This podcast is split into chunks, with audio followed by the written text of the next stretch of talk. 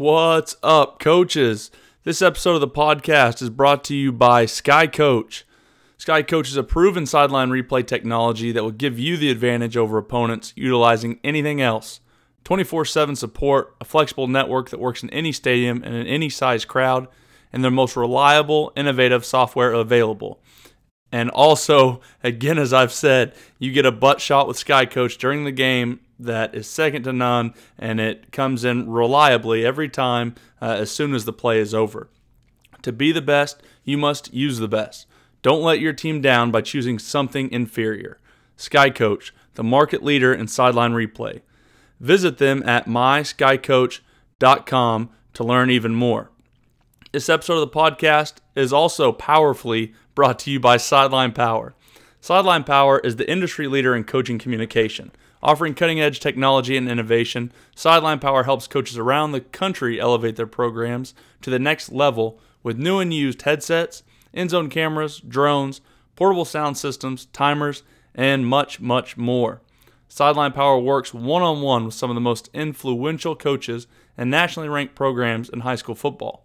They continue to help coaches push the envelope of players and program development.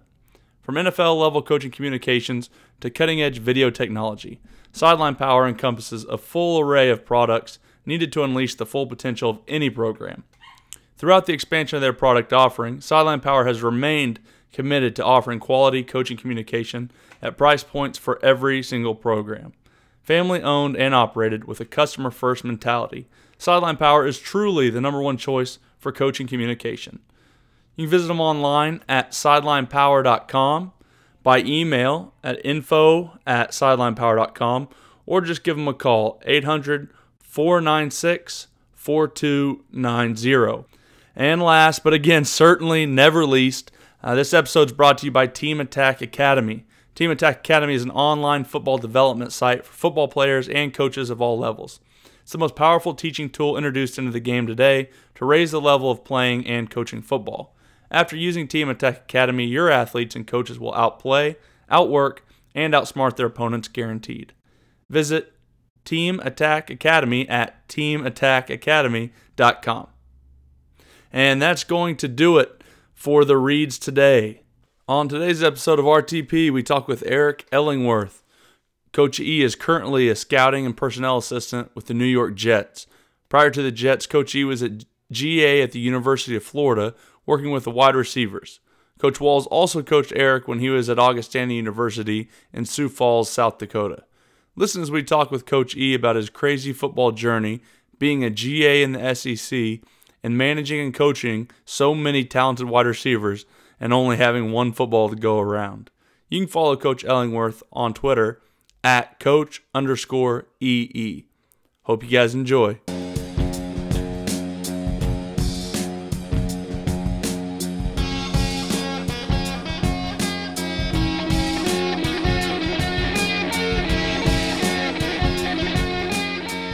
Coachy, we, we don't have any script. We uh, we don't like to, to do any of that stuff. We like to have basically a, a conversation like you and I are sitting down at the AFCA and we're just talking ball. So we'll kind of let you uh, tell you tell you tell your story about how you kind of grew up through the ranks. I know, you know, your your dad was a pretty big influence in your life, uh, being an AD, and I think he was a coach as well too. Is that correct? Right. Yeah. Yeah. Yeah. He was a, he was a head uh, head football coach for 14 years, and then was an assistant. Uh, I think three or four years prior to that. So yeah, he's kind of grew up in a football family. That's for sure.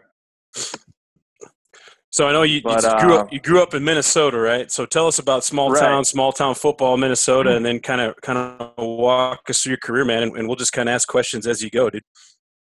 Yeah, and, and you know, cut me off if, if I'm getting too long-winded or or, or whatever too. but yeah, man, I, I uh, you know, first of all, it's great to appreciate you having me on. It's you know, it's just good to catch up with you a little bit because I know it's been a while, but still get fired up every time I get a text from you or, or see uh, see we're liking the same barstool video on Instagram. it's, uh, it's, it's good to catch up. But anyway, yeah, I grew up in in Redwood Falls, Minnesota, uh, small town, 5,000, 5,500 people, southwestern Minnesota. Um, grew up, you know, with my dad. My dad was a coach. My older brothers, um, you know, played played football for a long time, had a lot of success, and and uh, I got a younger sister who's who's probably more educated on the game of football than than most guys out there, um, and, and maybe even some coaches. She's she kind of she grew up with uh, obviously my dad and my and my old, older brother and myself, and I think my mom's been to more football games than than uh, probably 95% of the population. So definitely grew up in a football family. My dad was a head coach for 14 years and was assistant for three, four years prior to that. He played football at Bemidji State in college. Um, and then, uh, yeah, and then he kind of climbed the ranks a little bit, got out of, or uh, once he became the AD, the school policy was you couldn't, couldn't be the head coach and the AD at the same time, which I know that's still the case in a lot of places. Um, and then, you know, as a middle school principal, and now he's superintendent, been the superintendent at Redwood Valley for, shoot, I think 24, 25 years now. So the cool thing about that, I mean, like I said, growing up in a in a sports family or a football family, is I always had keys to the to the varsity field, and and you know, we'd tell my mom we're going over there there to play touch football, but uh, you know, that was a it, it was you know not touch at all. We were playing lights out tackle football with with my brother and his friends. You know, who are three years older than me, and I, I found out pretty quick that the only reason they asked me to play was just so they could just you know use me as a as a tackling dummy. So, uh, and I'd always get the lecture from my brother. You better not tell mom that that uh, you know that that we tackled you or anything like that, because she was always pretty concerned that I was for sure two hand touch. But uh, you know, it's just luxurious, just being able to to always have keys to to uh, open the fence to the varsity field. And you know, I played basketball, and ran track, and grew up playing baseball and things like that. So, it was, you know, just with growing up in, uh, with parents who were educators, my mom was an English teacher. You know, I always had keys to the gym, um, and, and I just think that that that was one of the coolest things of my childhood, and, and one of the privileges that you know that I'll always look back on and say that was one of the coolest things of my life. Is you know I had every opportunity to go to the gym and, and you know shoot a few jump shots, or or I always had an opportunity to go to the varsity field and play catch with my dad or my brother or, or friends. Uh, I, I was very fortunate in that regard, and you know that's what really put um, you know gave me a, a love for the game and a love to compete, and uh, you know things of that nature. And from there, you know, like I said, I played basketball, football, ran track all throughout high school. Was fortunate to be a part of some pretty good teams in high school um, and, and have some success in, in all three sports. And then my older brother went to Augustana, uh, Division two school in Sioux Falls, South Dakota. And uh, three years later, uh, I followed suit. Um, you know, he was there, and it was kind of he's always been. You know, I've always looked at him as kind of my role model and my best friend. And he was a senior, and I was a freshman. We always kind of had that three-year mark where, other than running track, we never were really on the same same team. Um, so going to Augustana was an opportunity for me to play with my brother and get a good education and and and you know having a, a great football experience. I was I love telling people that you know the coaches I had at, at you know small Augustana College in Sioux Falls, South Dakota, are some of the best that you know I think are in this game. You, you look at Brad Salem, who's now at Michigan State, you know quarterback coach there. Uh, he was my position coach for a while, and uh, you know Mike Aldrich was was my head coach my senior year, and and you know he's one of the smartest people football in football and, and away from football, you know, that I've ever been around. He knows more. He's got more knowledge than than you know most people. He he was he was a great influence on my life and, and the guy that recruited me. And um, you know, uh, I think a coach uh, Brett Chambers and and um, obviously Coach Walls.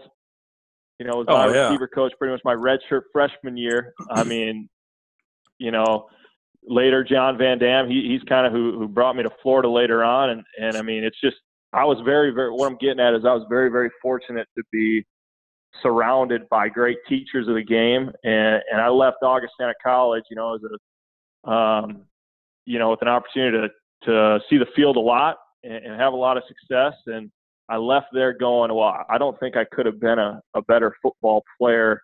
Or I, I, I basically what I'm getting at is I think I, I reached my my full potential. You know, I was still slow, I was still small, I was still pretty weak, but you know, the fine tuning that that that I received just through my coaching there, you know, I, I think really helped me maximize my potential. And that's, you know, something that I was really fortunate to receive that I, I think is rare. I think it's um, it's cool. It's cool for you to say too, because I mean, uh, not only did those guys coach you, but th- a lot of those guys became you know relationships that you have for life, and then ultimately, you know, a guy like Coach Van Dam ended up hooking you up with getting some of your later opportunities. You know, to me, that's just kind right. of what fo- what football is all about. You know, you build that relationship, and all of a sudden now you're like, well, hey, I'm I'm looking to get into coaching, and it's guys that coached you. You know, not necessarily guys that you played with are the guys that help hooking you up and getting into the business.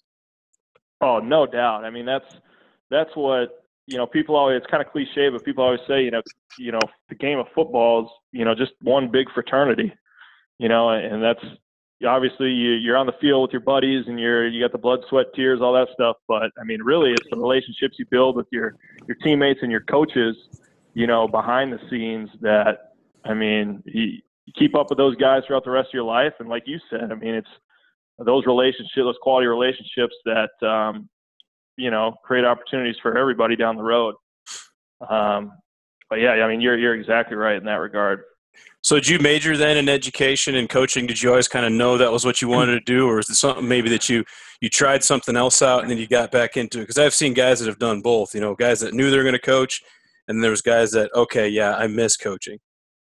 Right. Yeah. No, that's a that's a great question. And for me, it was I I'll never forget. It was um, start of my sophomore year. So uh, you know, I redshirted. So my third year, and we're getting ready to play St. Cloud State.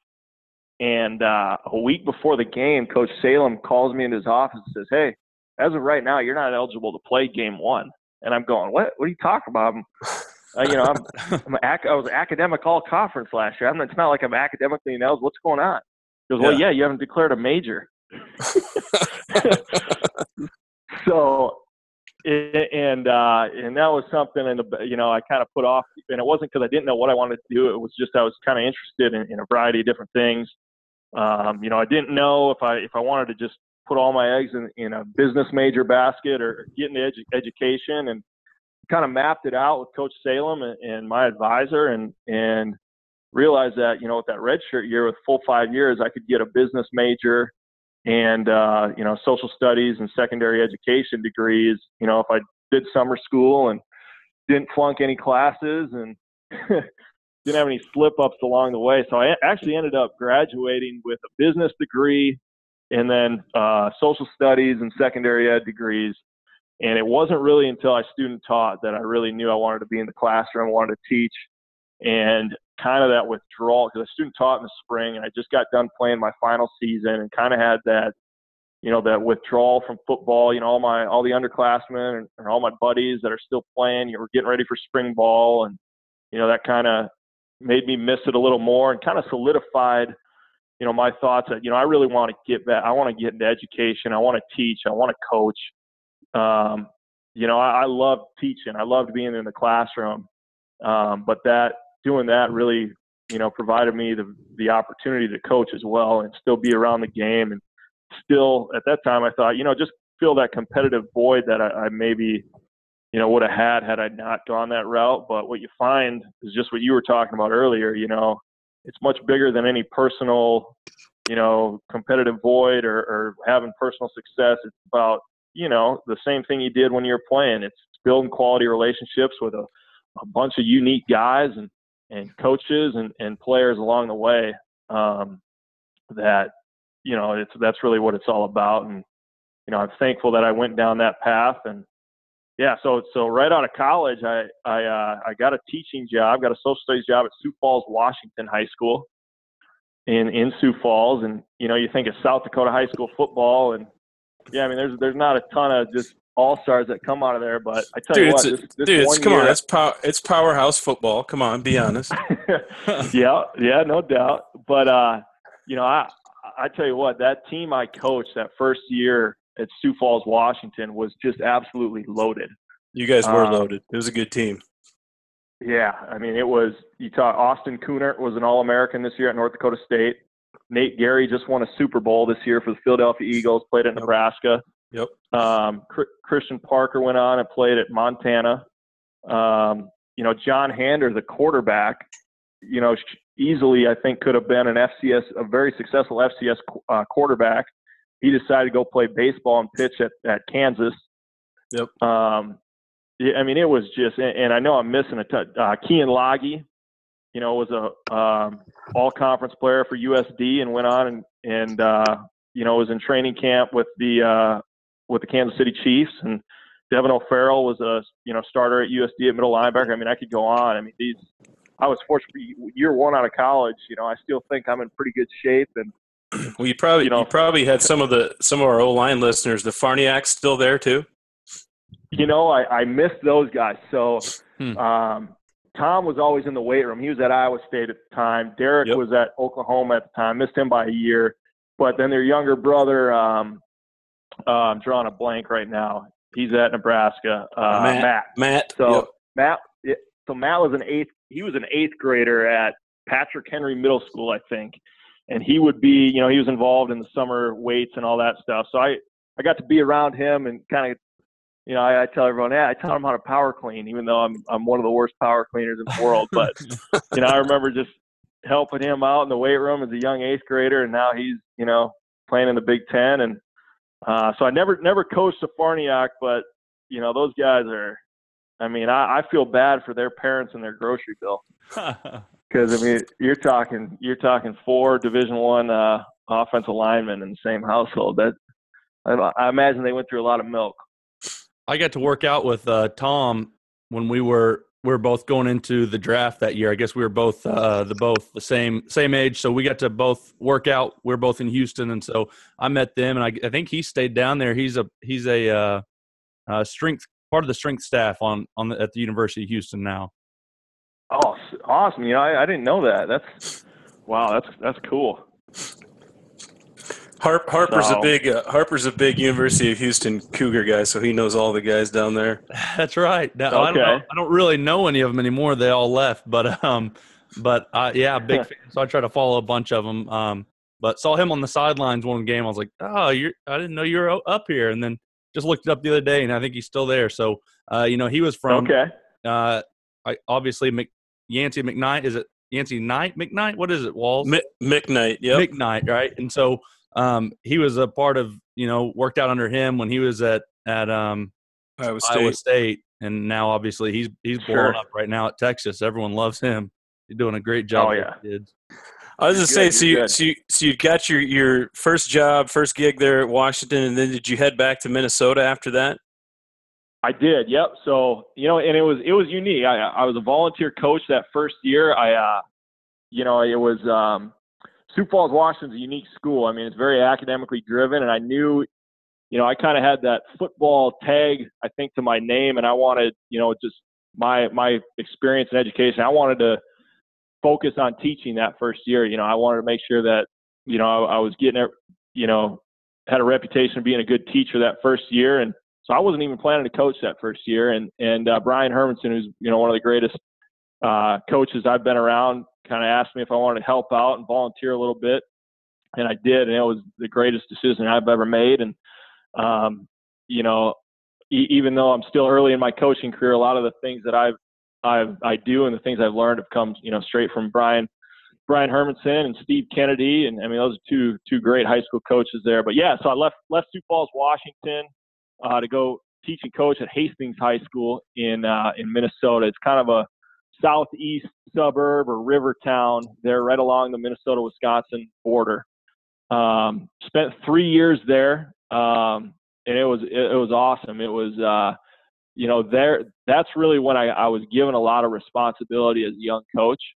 Um, you know those three years, I, I think I I coached. So I, I was at one point the running backs coach, the receiver coach, the quarterbacks coach, special teams coordinator, pass game coordinator.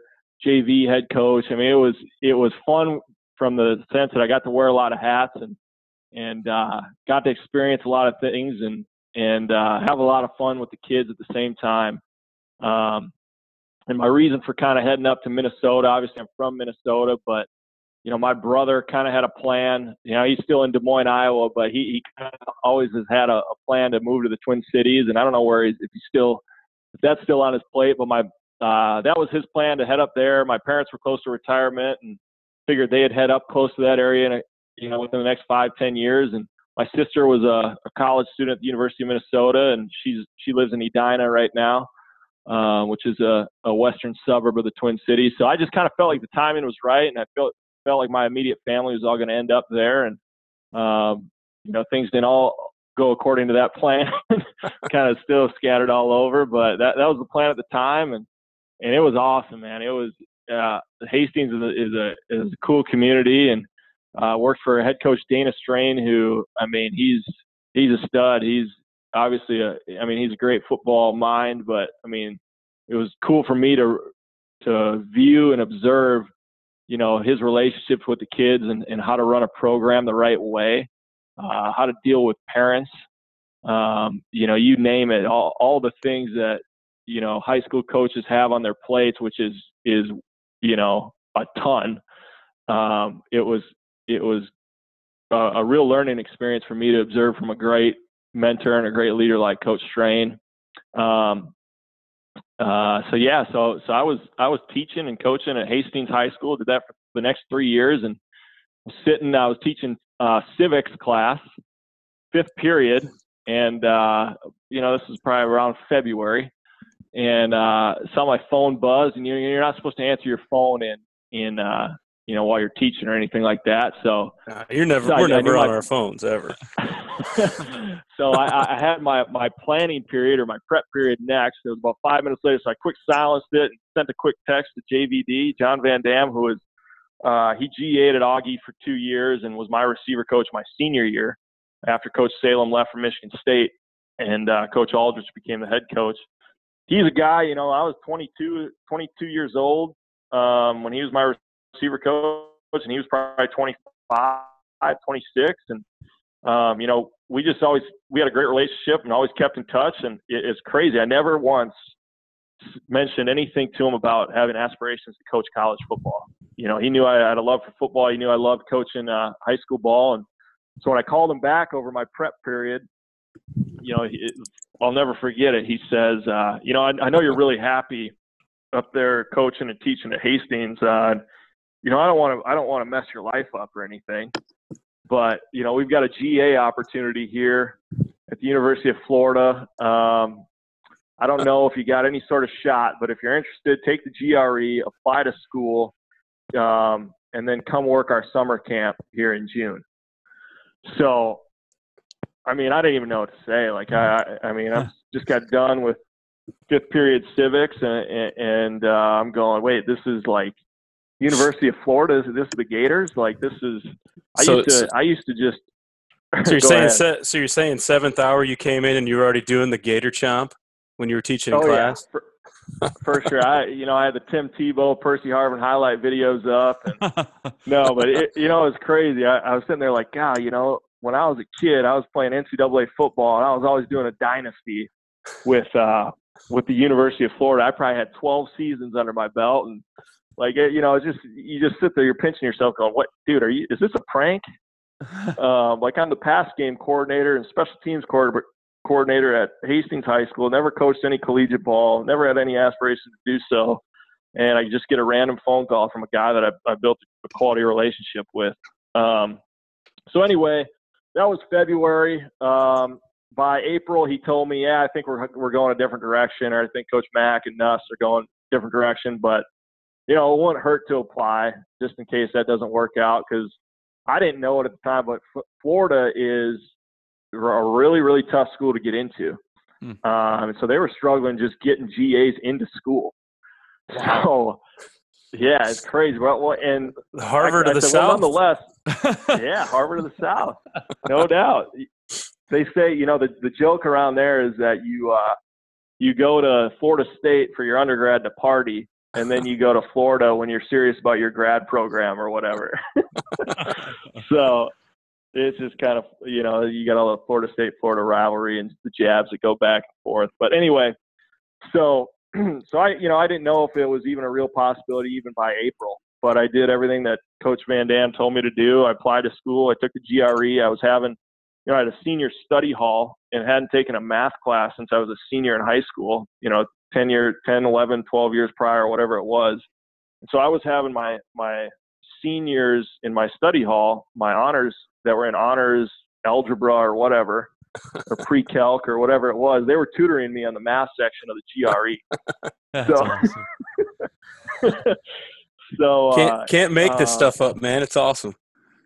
yeah, you know, it, it's just crazy, and it's like, and I, you know, I'm I'm feeling like I'm, uh, you know, they're probably looking at me going, "How the heck did you even get a degree?" like, like this is ninth, tenth grade stuff that we're teaching you right now. Uh, but anyway, so they they uh, they coached me up and and they taught me a little bit about uh, how to get through the the math part of the GRE and um, you know got the score I needed to get into grad school at Florida and uh, went down and coached camp in June and still at that point I really didn't know if I had a shot but um, I, I thought it'd be pretty cool to go get to coach high school camp at uh, uh, the University of Florida and Yeah. you know it was it was cool but this was before they had the indoor built and it was the first week in june in the swamp and, and i mean So it wasn't Yeah, it nothing had cool to- about it. it, it- no doubt. It felt like it was 200 degrees. I mean you couldn't breathe. I'm you know i'm from minnesota where i'm you know going i'm sweating my sweating my butt off when it's 75 degrees out. But uh yeah so anyway it was kind of cool. The the last day of camp um you know coach matt called me into his office. Um i had already kind of met with coach nussmeier the offensive coordinator uh, a couple times throughout camp. And you know, it's kind of nerve wracking because you're running a, a few drills and, and, you know, five feet away from you, you got Coach Mac and Coach Nuss just staring you down, just kind of, you know, they're they're evaluating or they're seeing how you interact with kids, and you know, it was a pretty nerve wracking experience. Um, and the last day, Coach Mac calls me in his office and, you know, just says, "Hey, so tell me a little bit about yourself." And so I start talking. The first thing I say, you know, I, well, I live in St. Paul, Minnesota. I coach at a school called Hastings High School. He goes, St. Paul, Minnesota. Goes, Isn't that like the? pl- I was watching something on the Food Network or the Travel Channel, and I saw something about how that's like the the place where the Juicy Lucy burger was originated, right? I'm like, yeah, you know, the burger where you put all the condiments inside the burger. You, have, you got the bacon and the, you know, everything you want on a burger is built inside the burger. He's like, yeah, man, that's that's my favorite burger. And he just goes, we probably had a 10 to 15 convers 10 to 15 minute conversation about the Juicy Lucy. Um, it is a tasty burger. because yeah, and it because the story goes is long story short, it's um, you know, there's these two restaurants in these hole in the wall restaurants in St. Paul that they claim to be they both claim to be the originator of the Juicy Lucy. And it's just kind of a rivalry or whatever. But anytime you order a Juicy Lucy, just know it came from St. Paul, Minnesota. Well anyway, Coach, Coach Mac knew that. And uh and uh, you know, we talked about that for 10, 15 minutes, and then Coach Nuss walks in and goes, What the hell are you guys doing? And Coach Mac looks at him and goes, Well, trying to get to know this kid, and I couldn't really, you know, struggling to feel him out early, but apparently he likes Juicy Lucy burgers, so I think I might offer him a job. See, it's So always who you know and what kind of food you like. There you go. I, I guess so. Yeah, Good that's you that's didn't say definite proof salad. of that. Yeah. no doubt. No doubt. So, um, yeah. So anyway, then he brings the DFO in, uh, George Wynn, who, you know, probably, you know, my opinion, I haven't been around a ton, but everyone you talk to, they say he's the best in the game. Wheezy, we call him. Um, but he comes in, he goes, yeah, no, Eric's been accepted into grad school. Uh, he's got everything in. Uh, he's good to go. So it was like from that point on, um, you know, he offered me the, the position, and by the end of July, I was I was down in Gainesville. Um, you know, as we're talking two three weeks before fall camp, and I mean it was whew, Whirlwind. a lot of learning those yeah those three weeks. And I remember, you know, second first second day of practice, you know, I'm out there and and uh, Antonio Callaway, our stud receiver, he's a true freshman at the time. He looks back, he goes, "What? You know, it's his first practice, second practice, whatever." He looks back and goes, "Hey, what route do I have on this?" And I'm looking down at my script, going, "Dude, I don't know any of these plays." Just run a go route. I go, "Bro, I'm sorry, man. I, I like I just I just got here. I don't even you know, I don't even know what day it is." So, what and what and what's your name too, by the way? That's right. exactly. Hey, 81. Yeah, run a Yeah. slant. Hopefully, uh, hopefully we're we're right here. But no, I mean it it was crazy. I mean it was uh, a lot of you know a lot of learning on the fly. Um, that first that those first couple weeks for fall camp, you know they. It's kind of that, that old term. The, the fastest way to teach a, a bird how to fly is just push him out of the nest. He'll figure it out. So, um, you know, that, that's kind of how it was for a little bit. I was fortunate to have John Van Dam, who was there. He's quality control, and he was with Coach Nuss at Alabama prior to, to being at Florida, and was, they were also together at Michigan.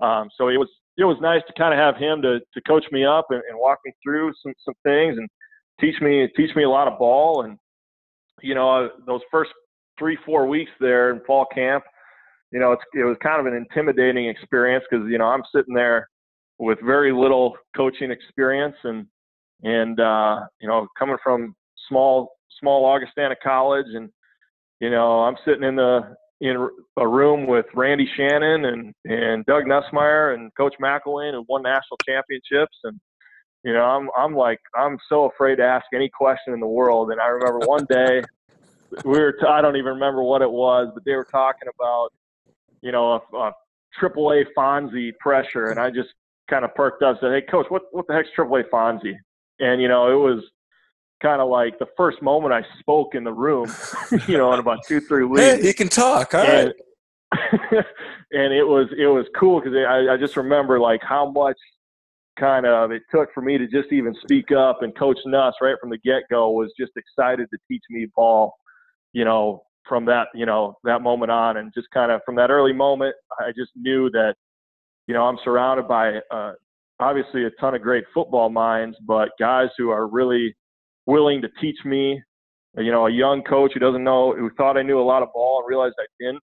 And, uh, you know, they were, they were really welcoming and, and really willing to, to teach me everything that they, that they had, you know, all the, all the ball that they've learned over the years. And, you know, that's, I learned a lot from those guys early on. And, and, uh, yeah, spent three years at Florida and, and we had a lot of success, you know, won two, two SEC East championships and, uh, won 10 games first year and, and nine the next. And then uh, we had a rough, rough go at it this past year. Um, it was, yeah, it was a, uh, no excuses or anything. It was just an odd year, you know. It's just uh, we had a lot of suspensions, a lot of injuries, and by the end of the year, you're talking a Division One football program playing with 48 full ride scholarship players. It's just, it was, uh, it was a rough year, and you find out when you have a rough year, you know, the SEC culture and the SEC fan base, they're not too forgiving. They don't really care about what's going on. It's just that if that win record isn't where it needs to be or that offensive production isn't where it needs to be, it's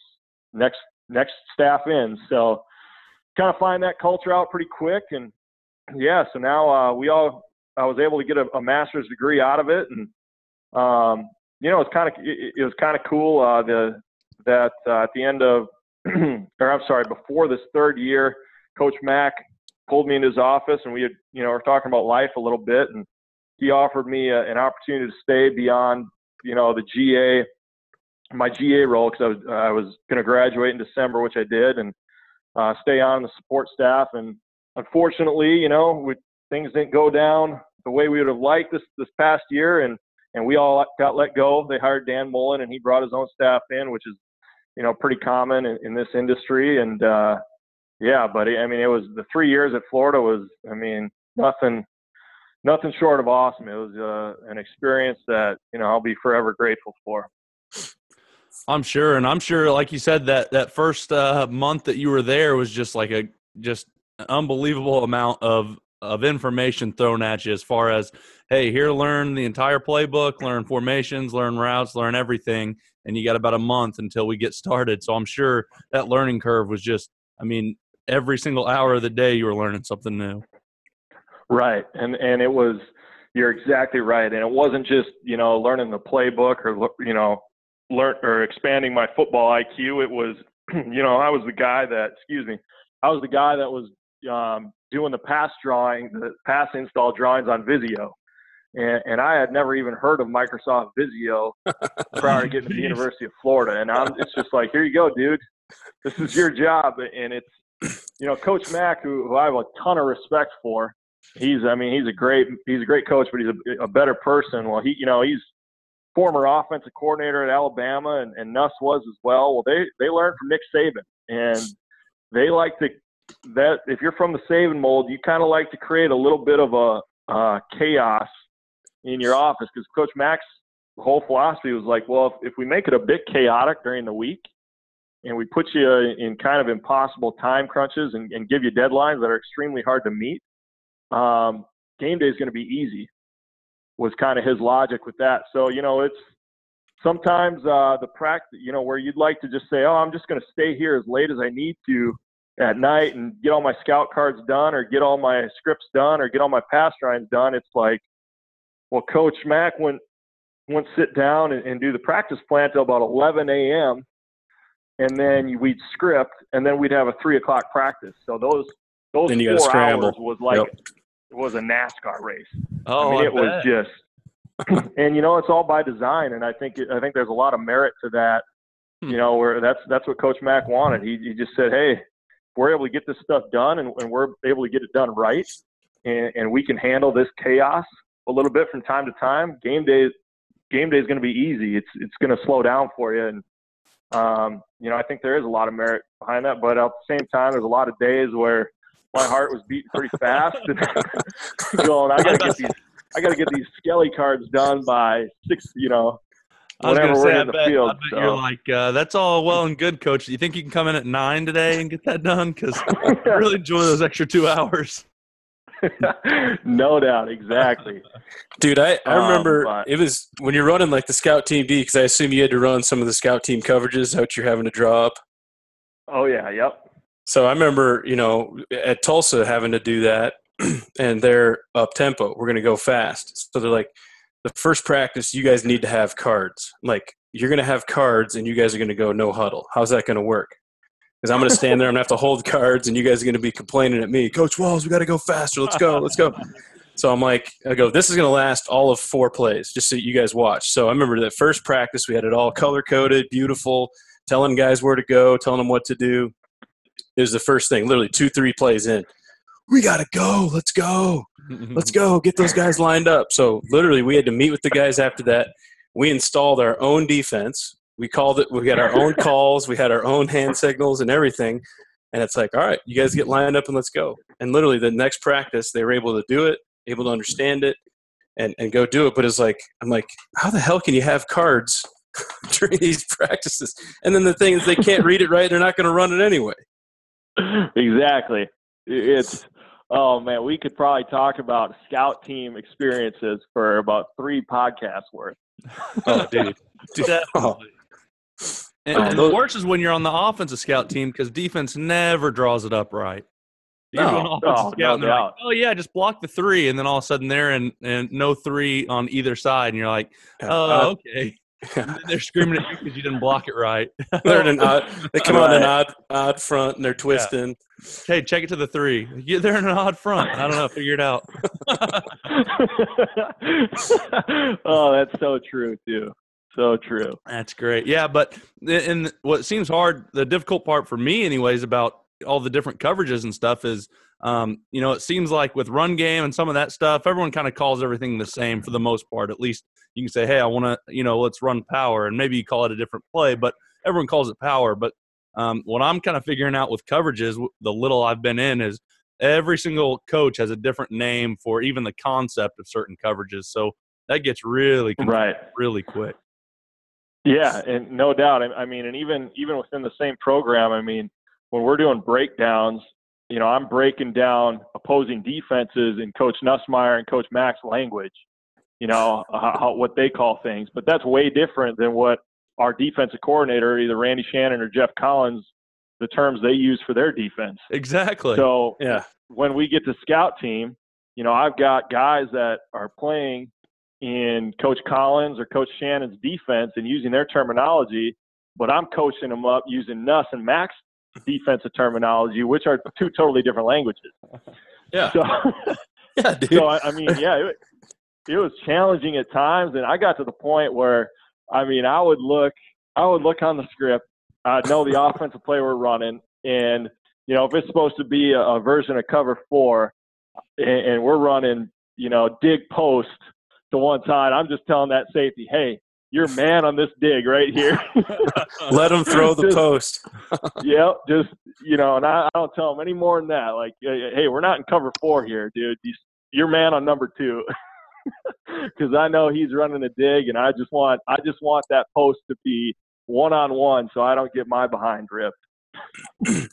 I, I always loved it too because they it was fun at Tulsa too because they they'd let us pick the defenses because they're like hey you you guys watch the most film so you you guys script in the defensive looks for these things. So the the first day we'd usually try to make it easy. You know hey they're, they're installing plays. Let's give them base looks. But then Tuesday we always called it Blitz Tuesday and we'd start heating them up. And we'd start giving them crazy looks. And now what does that do? Instantly you know, five plays in, what the hell kind of defenses are these? They won't run this defense.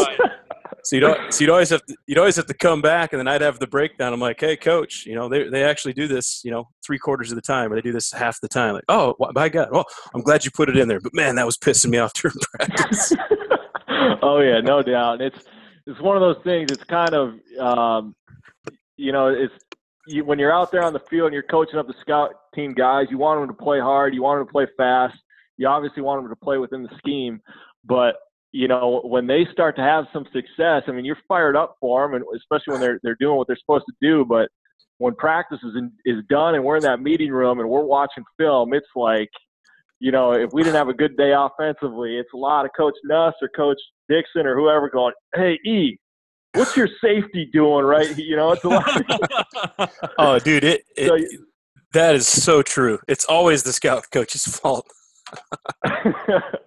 oh yeah, but you know, it's it- it's you kind of learn that pretty quick, and when you know that's how it's going to be, I mean, it's you, you kind of you're fine with it and you Yeah. roll with it, and you know, I was able to build some some thick skin throughout my time there, but at the same time, you know, I, I really appreciated that. I mean, Coach Nuss and Coach Mac are there's they're not two guys in this profession or in this world that I you know I have more respect for. They the thing I I respected the most out of them is they demanded a lot out of me. Yeah. Um, you, you know, and it's yeah. There's some days you get frustrated. There's some days you want to beat your head into a wall, and but you It's know, all part of the looking back on experience. things and right reflecting on it. I mean, uh, being a GA, it's it's. Uh, I always think you're in an elite fraternity. I mean, P. Bake said it best on the podcast. You know, two weeks ago or, or whatever it was that you know you're you're working 20 hours a day for about three cents an hour, but you know that's an experience you wouldn't trade for the world, and and it's uh it's a fraternity, and and uh, you know like I said, I mean you, yeah you get your butt ripped every now and then, but you know those those are the things you look back on and say, yeah, no, it made me a better person, made me a better coach, and, and I'm glad that people were tough on me, um, you know, to make sure I did things right. Co- Coach Harper said this a lot, and, and I've always agreed with him. I mean, your your best players want to be coached hard. You know, all, No all those guys want to be great, and I think n- none of it changes when you're a coach too. So I mean, you've played the game, you've been coached hard, you get used to it. It's it's the guys that do take that stuff personal, you know, and it's like, hey man, it that's part of the learning experience. You know, you're gonna get ripped, you're, you're going to get corrected. But if you want to be a great coach, that's that's kind of part of the process you go through. You know, things get heated on Saturdays when, and I imagine down there when millions of dollars are on the line. Yeah, it's it's a pretty stressful profession. So it just kind of comes with the territory, you know. But at, at the same time, and- I, I liked it because I wanted to get coached hard, no matter what. Exactly. Exactly. And you know, it's you, you find pretty quickly too how important even, you know, as, as a GA or if you're a student assistant or, or whatever, how important your role is. I mean, I think of, you know, like it's, I said earlier, I was responsible for the pass drawings on the install using Visio. And, you know, just something as simple as, okay, if we're, you know, we got our cover two beater with a, you know, out of doubles with a, a grab and a, you know, just a speed dig at 14 yards. Well, if I draw that thing at 12 yards and we go out to the practice field and the kid runs it wrong, okay, Coach Mac is ripping Nuss, our offensive coordinator, who's ripping the receiver coach, who's then ripping the kid. Well, whose fault is it really? It's my fault because I drew the thing wrong, you know? Yep. Yeah. And, and when that was installed in the meeting, the kid, it was presented that it was at 12 yards because that's how I drew it. And so you, well, what I'm getting at is, you know, the importance of that attention to detail. Like you said, is, is when you screw up, you, you want to be coached because your role, no matter what it is, is extremely important. No matter whether you're the head coach, offensive coordinator, or a GA. I mean, it's you find pretty quick how the pieces of the puzzle come together and how important it is that that you know they are coming together correctly. Coach, um, you said you weren't, you know, the the biggest and the fastest and the strongest when you played, so you had to be, you know, a, a technician to be able to get on the field and play. I've always kind of said those guys make the best coaches. It's just from from what I've seen. Um, the guys that have always been freak athletes, it seems like to me they don't have to learn the technique as well, and so then a lot of those guys get into coaching, and and some of them don't do as good of a job, but the really good ones that I've seen happen to be the guys that don't have all the physical abilities in the world, but still get to play because of their technique. Uh, how have you seen, or, or, have you seen that help you out as a coach? Uh, you know, having to be such a technician to get on the field as a, as a player. Right, and, and that's you're. I think you're you're spot on with that. You know, I like probably any kid going from high school to college. You're the best player on your high school team, and and you go to college and you you find out pretty quick that everybody on your team was the best player in their high school team, and you got to kind of find your niche to see the field. And and my brother was a phenomenal wide receiver. He had a ton of ability, and and I mean, Coach Walls could probably attest to that. He was, I mean, great, great football a, player. He was, yeah, I mean, he was he was a stud, and and he I'll be the first to admit he was a lot better, and a lot more gifted than I was. Um, but I found out pretty quick that you know I wasn't in high school anymore, and I had I had to find out ways to get on the field, and, and uh, you know, I think Coach Walls and Coach Salem always told me, hey, you got to be that kind of lunch bucket, hard hat type receiver. You got to be just kind of, you know, like I just said, bring your hard hat and your lunch pail and go to work every day. And you got to outwork people. You got to block your tail off, and you know, you got to make the most of your opportunities when the ball comes your way. And you got to buy into to the detail and, and be that technician. And you're exactly right. That applies so much to coaching, where you know you you really stress that attention to detail. Um, and, and I think because those coaches instilled that in me early in my career, um, you know, I bought into that as a as, as a player, and by the time I became a coach, like I didn't have to. I mean, nobody really had to stress to me the the attention detail piece because I feel like that was already instilled in me by those coaches I had early on in my playing career. Um, and you know, I think think you're right. That that kind of builds a desire in you to continue learning and and, and um, you know, it, it's cool when you get the studs, the the all world freak athletes to buy into that as well. You know, right? Um, yeah, that's yeah. what I wanted to ask you about. I mean, what what's it? What's it like, or what are some of the strategies you know maybe you employed or you saw employed to to maybe kind of inspire those guys to do some of the other roles because like you said those guys are you know all of a sudden now they're they're blown up on social media they got stars next to their name you know they got all kinds of people pumping up their ego and now you're asking them hey dude you're going to stock block for 3 seconds here on this bubble you know? How do you right. how do you get those dudes to buy in? Yeah no, that's a great question. I think uh you know everybody who thinks they're going division 1 or going to play in the SEC or whatever, they think, oh, well, hey, I'm definitely going to the NFL. Well, I mean, you can humble kids pretty quick by just still, even at that level, throwing some statistics on the board and saying, hey, there's only 11% of this room that's going to go on and play more than one season in the NFL. And that's, you know, that's, that's fact. And, and so even at that level, you know, you got all, and you look at the first round draft picks. I mean, the majority of first round draft picks were three star recruits coming out of high school. Mm-hmm. So it's easy for those four and five star recruits to kind of come in pretty big headed and, and think that they can just let their ability and their talent take over. But I think, I think, um, you know, iron sharpens iron and you, you get those kids in competitive environments as much as possible. And, and you find out early on the ones that'll stink and the ones that'll swim. And, um, yeah, I, I just know that we really stress that NFL um, kind of experience to our kids as far as hey these we have scouts at every practice and they're in the they're in the meeting room before practice watching film watching practice film so you know, if there's a guy wanting to take a day off or just kind of coast through practice, these scouts are going to see it. Um, if there's a if there's a coach on the on the staff that some kid doesn't like or a player doesn't like, you know, or or, whatever, I mean, it just kind of stresses the quality of building, you know, quality relationships because those scouts are going to those coaches and asking, hey, tell me about this guy. I've seen what he can do on the field. What's he like uh, in the classroom? These scouts are going to to the janitors. They're going to the GAs. They're going to the personnel department or the scouting department. You know, trying to find every piece of information because everybody's talented. Everybody can play the game. Um, you know, they they want to know, hey, if we're investing in this player, you know, is this going to be a long-term secure investment? And it's it's the off the field stuff.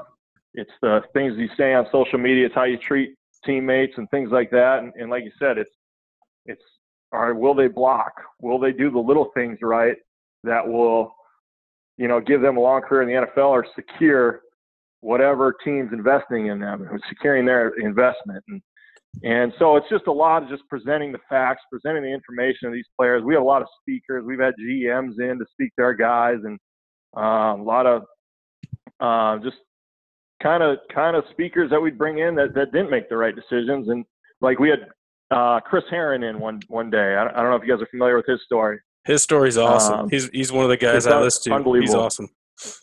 Unbelievable. And so he, I mean, he came in uh, we, we just have a ton of speakers, and, and I, I, do think that you know through speakers or um, letting scouts come in, and these guys seeing scouts every day, and you know they, they catch on pretty quick that it's just you know just because you're at the University of Florida doesn't mean you're going to have this long career in the NFL.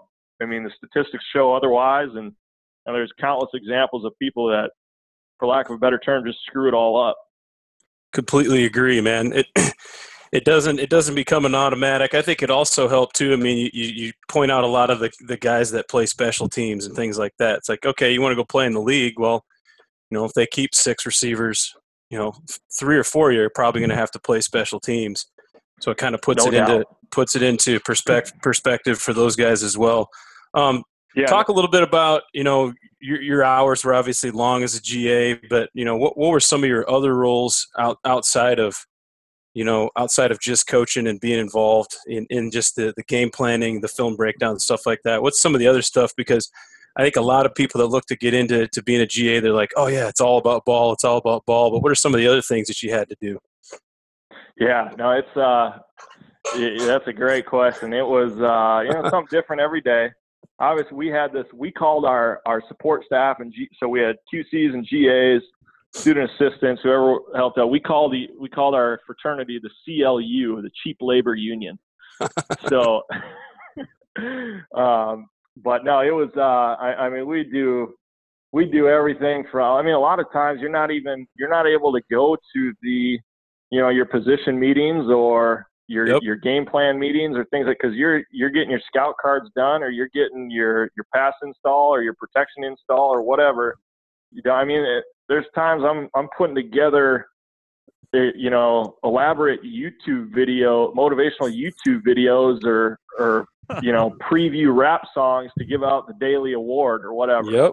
And yeah. that's you know a, a 30 second video that takes you two hours to make or whatever. You know, so little things like that. You know, and it's just I remember that first off season, we're we're sitting down and uh, we put the GAs put together this big long uh, self scout folder, you know, of, of, all of our all of our runs, all of our um, pass concepts, and then we build the cut ups to go along with those statistics, and then we watch as an offensive staff to say, okay, here's all of our here's all of our let's say one back power we're gonna we're gonna watch this cut up and see what we did well, how we can improve the play, um, take notes so we can clean it up for spring ball or whatever. So, you know, me being a receiver, quarterback guy or whatever, that first off season, I'm pumped to just sit down and just watch inside zone, outside zone. You know, I'm I'm excited to just learn. Yep. So a lot of those days, you know, I'm I'm dialed in. I'm 15 minutes into this cut up, and I'm listening to the the whole line and the, the whole line coaches and our our uh, offense coordinator talk, you know, talk power or talk inside zone or outside zone, and then uh, you know, Coach Nuss needs me to go run run copies of something or needs me to run an errand or you know and then you, miss hey, the whole you, you're out of the room for the next two hours and you're like god we had a i won't drop any names but Yeah. i remember i'd have to go pick up a receiver bring him to class and then i had to sit outside the building to make sure he didn't leave class I'm I telling you, man. It's uh, I mean, you do a lot of, a lot of babysitting, and and um, you know, it's a lot of these kids really haven't. I mean, some I shouldn't say a lot, but some of the kids have never had any structure in their lives, and and you got to walk them through and show them how it's done, and and the beginning stages of that teaching progression is a lot of hand holding and babysitting and showing them how they need to do things right and why they need to do it right. Yeah, you're right. I mean, it's a lot of bringing kids to class, making sure they're Go to study know, table, help them with their paper, help them with their math. Hey, we, exactly. we, had a I kid at, we had a kid at Houston, and he was a really good player, but the coach had said, one more, you miss one more class, you're, you're off the team, or you're miss a game, whatever it was. Well, he followed that up by making one of the GAs take him to every single class that he had. So didn't even get to miss a class, but ended up didn't change anything for the kid, but just made that GA's life hell because he had to pick him up every day to take him to class. oh yeah, and, and you know it's like sometimes because you can't just call the kid and he's gonna pick up his phone because if you're No. calling him, he knows who's in No, trouble or, yeah, he ain't gonna answer. whatever. So, so you know you had to get creative. Like I'm okay. So and so missed class. All right, who's his girlfriend? I'm gonna give his girlfriend a call. I'm gonna send her a Facebook message and find out where this kid's at so I can go pick Yep. him up. Like it's Oh yeah, dude. uh, it's crazy, but yeah, I mean, you, you you do a lot of that, uh, making sure they're at breakfast. Because if they're a minute late for breakfast, then then you know then it's my fault or or whatever. Yeah. So, uh, but yeah, I mean, it was, uh, you know, I, I don't, I don't know if I should s- share this, but I, I will anyway. So, Coach Nussmeier, who, you know, I I spent three years with Nuss, and I kind of this last full year was kind of his right hand guy, and you know, which I loved because you know he trusted me and gave me a lot of responsibility and and um, all that. But anyway, he from his time playing in the NFL and, and playing at Idaho beforehand and tearing it up, you know, he he had a pretty bad hip injury and he had a very very um, distinct limp. Like, and we would make fun of him all the time as he's trying to jog around, and it's just, I mean, he's walking like Steve Spurrier does. So, anyway, he finally got hip surgery this past spring, and you know, I picked him up every morning and would bring him back at night, and uh, you know, he's he's sitting in this recliner chair, and it's like six in the morning, and he's uh, it's like day one or two after surgery, and I, I'm putting his socks on his feet. And it was like day two. He just looks down at me and he goes, "E, you have no idea how freaking embarrassing this is." but yeah, I mean, it, uh, you're doing everything from from film break, defensive breakdowns, to pass install drawings, to scout cars, to putting socks on your boss's feet.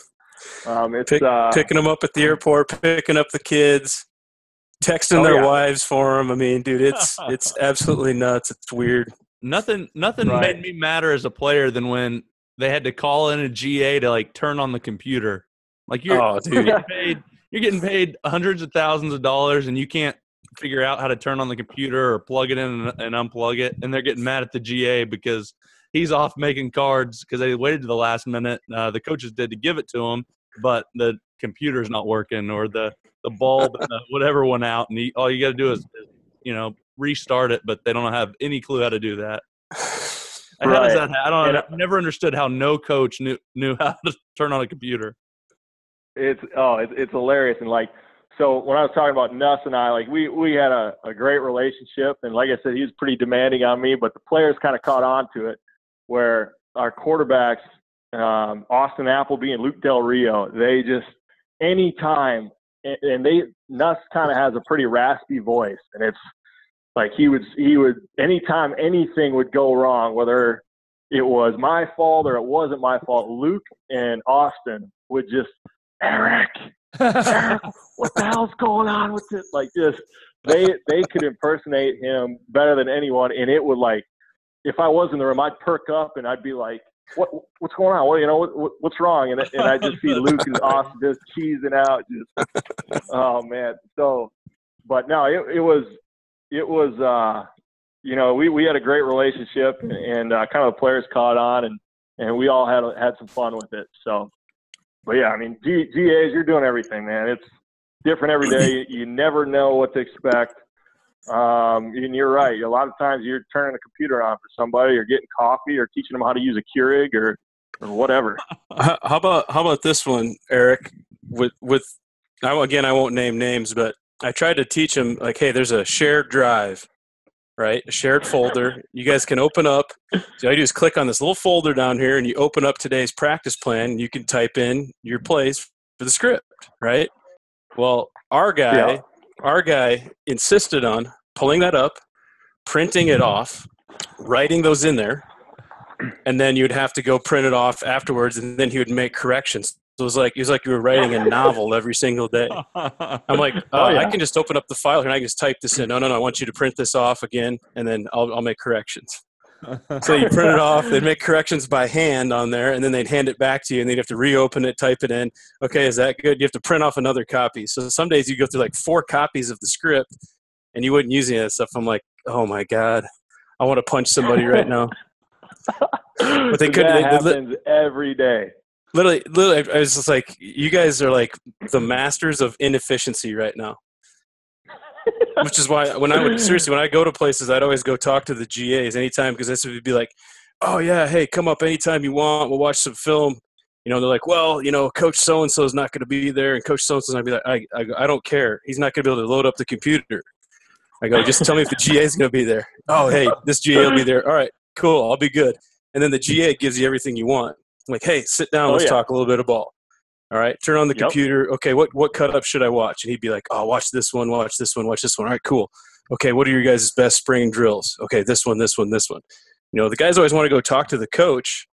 It's rarely you find a guy that knows where all that stuff is. Very rare. Right.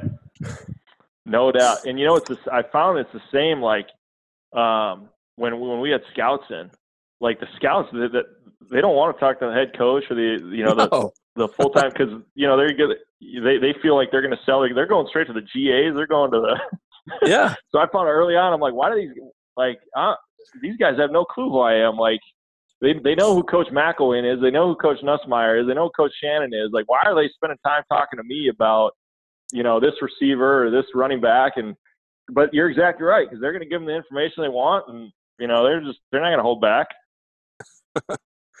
But, I, have been I've been trying to tell Harper that for a long time. I think he's catching on, man. You always go always go talk to the GAs. They're like they're yep. like the janitors of the building, man. The eyes and ears of the operation. Well, and they're the ones that are willing. You know, they don't think that they're too good to talk to you for the most part. I mean, there's yep. certain certain places they they kind of are, but for the most part, you know, they they've got just as much knowledge as a lot of those coaches do, and and they're actually willing to share it and uh, talk with you and, and be on the same level or maybe just a little bit above you than you know some of those coaches that are way think way highly of themselves. right, no doubt. And I always found too when whenever um, various coaches would come in, it was an opportunity for me as a GA to just kind of have 20, 30 minutes to just sit down and talk ball and watch yes. film. And there you go. You know, it's and it's you know it's just as rewarding for the GA, you know, to just sit down and kind of have a half hour of uninterrupted just football. You know. Yeah. And because, like I said earlier, you know, you're I'm sitting down trying to trying to learn more about our one back power scheme, and it's like 10 minutes in. Okay, I got to go run this errand, or I got to go get this kid, or I got to get this person coffee, or whatever. Yeah. Dude, I, I, I totally agree. It was awesome when those guys would come in, and then a lot of times, you know, you'd kind of have to give, you know, the, the company line. Well, here's what we do at Tulsa, and then after a while, they'd be like, "Well, hey, what would you do?" You know, because you you'd been in the high school level, and all of a sudden now it gave you a chance to kind of show well here's what i've learned i saw this i saw texas a&m did this or i saw university of houston's doing this. I think i try to implement that. And then they'd be like well cool. Can we watch some film on that? Yeah i know exactly where it's at. Whereas if they were asking one of the receiver coaches be like yeah do we have any houston film? Hold on. Where's walls? You know? I mean they you know you, you'd have all that stuff queued up or i'd already had my cut up and stuff built. And there was so many high school coaches that came through that later on and now i've been doing you know the, the rtp podcast. Guys have been like yeah hey I, I ran into you at, at, tulsa or whatever and i feel bad because i'm like well you know i, I apologize i don't remember because i mean there were so many guys that came through but it's like you said right. it was a chance it was a chance to just sit down and feel like a coach again you know i didn't feel right. like an office assistant Exactly. You're yeah, you're exactly right. And it was, um, you know, I I think uh, kind of getting a little off tangent, but I, I think of my three years GAing at Florida. Like I was so glad I GA'd that third year, you know, because I went from like I said, fall camp that first season to not knowing a play or just really just trying to survive each day to that third year, you know, we're hiring new full time coaches and, and Coach Nuss would trust me to sit yeah. down with them and teach them the offense. You know, and I just think that that three year progression is, is it was having the opportunity to GA, like like Coach Baker said in two podcasts ago.